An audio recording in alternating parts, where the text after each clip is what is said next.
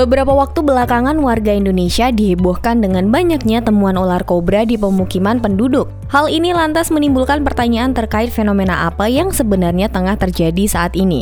Ada beberapa alasan mengapa ular kobra memasuki perkampungan warga. Menurut herpetolog dari Yayasan Herpetofauna Indonesia, Nathan Rusli menyebutkan, salah satu alasan masuknya kobra ke pemukiman warga disebabkan karena alih fungsi lahan. Lahan yang awalnya hutan atau kebun, kini berganti menjadi perumahan. Adapun pemerhati konservasi ular, Ligar Sonagar Risioni mengatakan munculnya ular kobra diakibatkan kemarau panjang yang mana merupakan suhu terbaik bagi ular kobra untuk berkembang biak. Munculnya ular kobra diakibatkan kemarau panjang yang mana merupakan suhu terbaik bagi ular untuk berkembang biak. Selain itu, minimnya predator ular kobra juga menyebabkan populasi ular kobra semakin besar. Terkait hal ini, Kepala Humas BPJS Kesehatan, M. Iqbal Ma'ruf memastikan seluruh pembiayaan masyarakat yang tergigit ular dan membutuhkan serum antibisa atau serum penawar di rumah sakit dapat ditanggung BPJS Kesehatan. Iqbal Ma'ruf menambahkan, tak ada batasan jenis serum penawar dari ular tertentu yang ditanggung BPJS kepada korban. Artinya, seluruh jenis serum penawar bisa dapat di-cover oleh BPJS.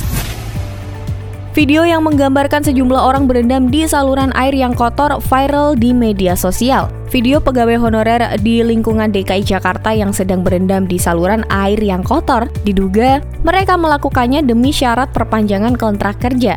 Di dalam saluran air mereka saling memijat bahu secara bergantian baik laki-laki maupun perempuan. Aktivitas ini diawasi oleh sejumlah orang yang mengenakan pakaian dinas PNS. Gubernur DKI Jakarta Anies Baswedan mengaku sudah memberhentikan Lurah Jelambar beserta semua pihak yang terlibat dalam seleksi pegawai honorer kategori K2. Pasalnya, seleksi tersebut menurut Anies tidak dilakukan dengan cara yang beradab. Ia langsung memerintahkan Inspektoran Pemprov DKI Jakarta untuk melakukan pemeriksaan.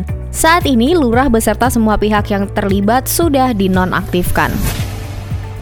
Presiden Amerika Serikat Donald Trump resmi menjadi presiden ketiga dalam sejarah negeri Uncle Sam yang dimakzulkan. Donald Trump resmi dimakzulkan dalam voting oleh DPR Amerika Serikat di gedung Capitol, Washington DC, hari Rabu 18 Desember 2019 malam waktu setempat. Dalam jajak pendapat yang berlangsung, sebanyak 230 anggota Dewan Perwakilan sepakat memakzulkan Trump karena dianggap menyalahgunakan kewenangan, sementara itu 197 lainnya menolak.